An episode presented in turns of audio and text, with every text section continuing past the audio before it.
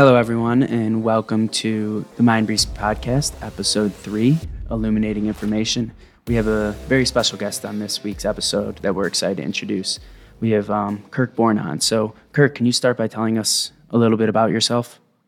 Yes, uh, thank you. I've, I'm a data scientist uh, currently. Uh, my background is astrophysics. If people look me up, I spent many years working in the space agency. All my years there, uh, I was doing data by day, data by night. What I mean by that, I was uh, doing you know astronomical research with data, but I was also managing data systems. And uh, my whole life was focused around data. So I really moved into looking at the power of data beyond the sciences into uh, disciplines not, you know that I was never trained in, you know, like marketing and healthcare and finance and cybersecurity. And so I, I moved pretty much into data science exclusively now, focusing on things like the applications of data science, uh, and the machine learning, the AI, automation, and things like that. So I spend a lot of time uh, sharing on social media, uh, giving uh, lectures, public talks, uh, writing a lot of content. Uh, so just like sharing the love around data and data science and AI and, and, all things related to that. Thank you very much, Kirk. It's definitely great for our audience to get to know you a little bit more. So I'm going to jump in right to the first question here. So we hear a lot these days about ChatGPT as a revolutionary type of generative AI. So can you please explain those in terms that illustrate their benefits for organizations that are maybe not yet totally AI savvy? Right. Uh, so AI in itself, uh, we've heard a lot about. Uh, so it's really the application of the of the things we're uh, learning from our data. So, for example, a self-driving car uses an AI. So it has cameras that can recognize uh, things that are happening around the car. For example, a child walks in front of the car, the car needs to stop. Uh, if it, if the traffic speed uh, limit changes, then it has to recognize that and adjust the speed of the car. So, so it's it's implementing uh, pattern recognition, pattern detection, you know, sort of those types of things. So AI is all about discovering of those insights and then uh, taking some action as a consequence. So generative AI is a little step beyond that. That that is, it creates new content uh, using AI. So it creates new original content. So it might be uh, looking at a, a series of uh, articles, for example, and then creating a new article about that particular topic. Or watching a series of movies, uh, the AI can watch, some, say, some YouTubes and actually create a new movie or a new YouTube on that particular topic. Or even take someone's uh, uh, existing like presentation, for example, if someone talking and presenting, it can create which we maybe we would call fake news, where the person's mouth and face and, fa- and facial features and, and everything looks like they're saying certain words that they're not actually saying that uh, that the generative AI is generating an image of this person saying the things that maybe they are, they never ever said. So it has its both positive and negative aspects, but from the business world's perspective, it's really about generating content uh, from existing uh, materials. Okay, so content could be text, it could be video, and so uh, that can be applied in marketing. It can be applied to internal uses uh, within the organization, external facing uses. Uh, for example, specific things like targeted marketing campaigns to specific customers who have specific interests, so it can create content that's very targeted to that specific uh, customer. Uh, in the case of education, it can be used to create uh, learning plans and tutorials on specific topics. So that certainly applies to businesses everywhere who want to train people and new and new technologies or new skills or new or new things. you can ask this generative AI, which is uh, to create this type of product. Okay, so Chat GPT is a specific implementation that focuses primarily on text and language. Okay, so the, the name gives, uh, first part of the name, chat, gives it away, right? So it's about uh, what they call large language models. And what does that mean? Well, it looks at a, a corpora, a collection of massive quantities of text, you know, millions, if not billions of articles and the current versions can, can you know, read pretty much everything on the internet, and then you can generate basically a report, a tutorial, a lesson plan, uh, any kind of content specifically around what that uh, particular algorithm has read and, pr- and produce some output. And so the output might be a paragraph, it might be a, a blog article, it might be a, a, a, social post of you know of 240 characters, it might be an entire book. I mean, it, it, sort of the level of, at which the output is produced depends upon the request of the user. So it's highly flexible, very scalable. Uh, it's taking the world by storm. Everyone's talking about it in the AI world. And it's uh, a specific example of generative AI focused specifically on text. And by text, I mean not just written text, but audio text, verbal text, uh, this kind of thing. Uh, so generative AI goes beyond that to being applied to things like video and images uh, and other types of data. And ChatGPT is just one specific application in the in the text and language domain. Uh, so one thing it can do for you, for example, is if you're watching something in a foreign language, you can have it translated to, into the language of your choice. And so that, that's sort of an automatic feature that comes with it because it, it has language, the language model understands uh, how to translate between languages. And so there's so many applications within business. I mean, you imagine having a conversation with, with a client who speaks a different language from you and that, that uh, language, that communication, uh, even the marketing campaign can be targeted uh, to that specific language, to that specific culture, to that specific individual or business.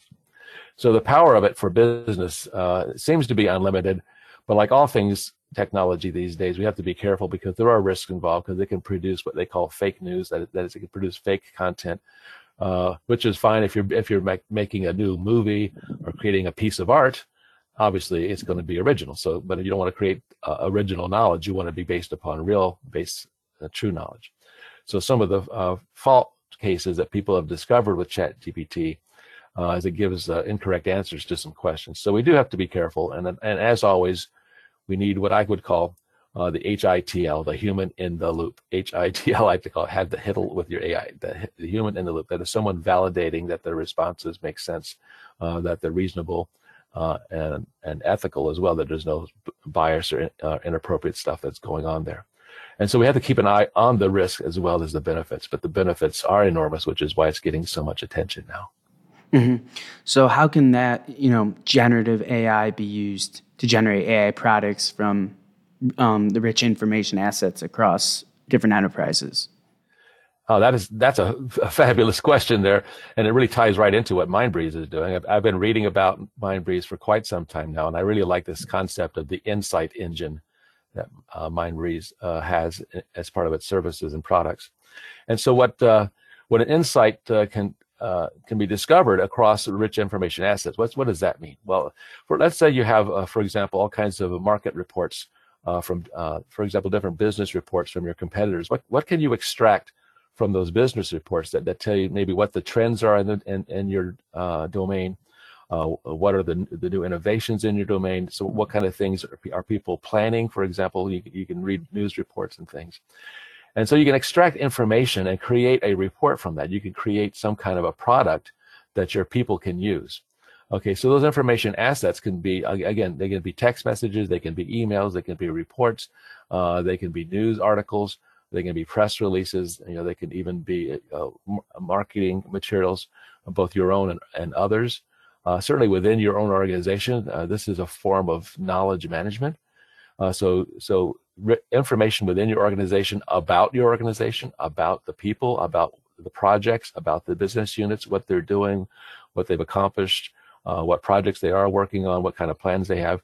You can extract information from those repositories. That's one thing. You can get those insights, but then to, to turn those insights and that information into a report or a consumable document or a consumable video or a, a consumable tutorial from all those information assets uh, makes it all the much more valuable to an organization because the AI can go and, and basically scan the information repository, information assets across the enterprise, collect the information, and then distill it into the the, uh, the short form version uh, that uh, maybe an executive or or a, or a team meeting uh, might be able to consume. Obviously, people are not going to consume thousands of documents in a team meeting, and executives don't have time for that either. So, getting getting this insight discovery uh, across, you know, from information assets and enterprise, which Mind MindBreeze is really great at, and taking this generative AI to, to now produce a you know incredible AI uh, product from those uh, information assets. Uh, that's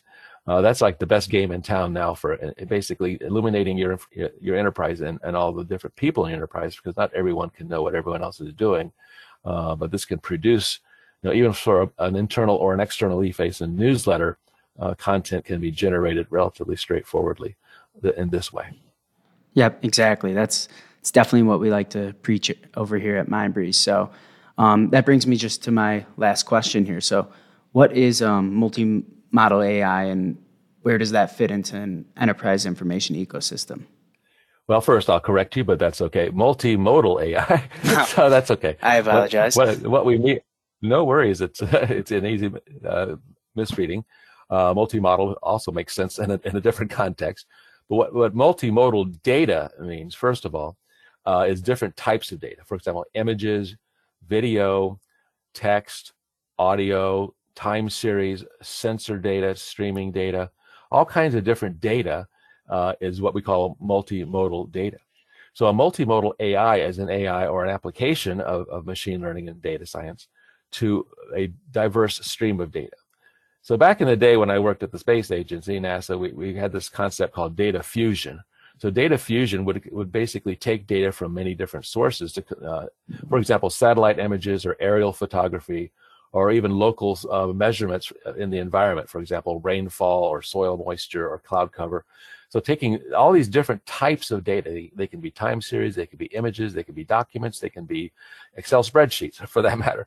It can be just about anything. So that's multimodal data. And, and what multimodal AI does is, is do, does that insight discovery and you know pattern detection, pattern recognition, uh, and, and, and actionable insight discovery from all these different kinds of data sources. So that's multimodal AI.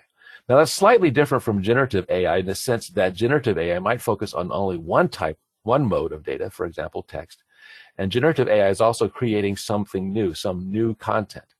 But traditional AI is not about creating new content. It's about creating an action and a decision from existing content. Just like the self-driving car, right? It's, it's, it's going to try to identify what's happening around and in front of the car as it's driving through the environment. Okay, so it's not creating a new person; it's detecting persons in front of the car. It's not creating a new road; it's it's seeing how this road uh, changes, goes up, go down, turn left, turn right, uh, stop sign, speed limits, things of this sort. Okay, so so multimodal AI can take advantage of that, and this is and actually this is what a self-driving car does because it's not just cameras; it also has radar, okay, and lidar. So lidar is basically la- uh, laser uh, ranging to see how close how close is this car in front of me, how close is this person in front of me, and and radar basically uh, identifying all the things that are around you and then sort of setting up an contextual environment in which the car moves safely. So I like to say not just self-driving cars, but self-driving businesses. So a self-driving enterprise is one that takes all these different sources of information and data, streaming, uh, even static data from, from different sources, and brings all those different contextual data sources into an uh, into the enterprise that enables the enterprise uh, to act and react and proactively behave uh, and, and, you know the best possible way in, in the current market conditions we live in and the current uh, employee situations we live in. You know, there's, there's so much discussion. You know, after the pandemic, of people you know working from home and should they work from home and all kinds of things happening. Uh, so, so getting contextual data from many different data sources is basically uh, a multimodal data application, and the multimodal AI is that uh, AI actionable insight discovery and action activity that comes from those multiple data sources. Very, very insightful stuff. I mean, thank you very much, Kirk. We really loved having you on. The insights you shared, even the pronunciation tips for me were great. Um, so we really look forward to talking to you soon and are excited to share this episode with our audience. Thank you very much. Uh, thanks very much. It was a great time.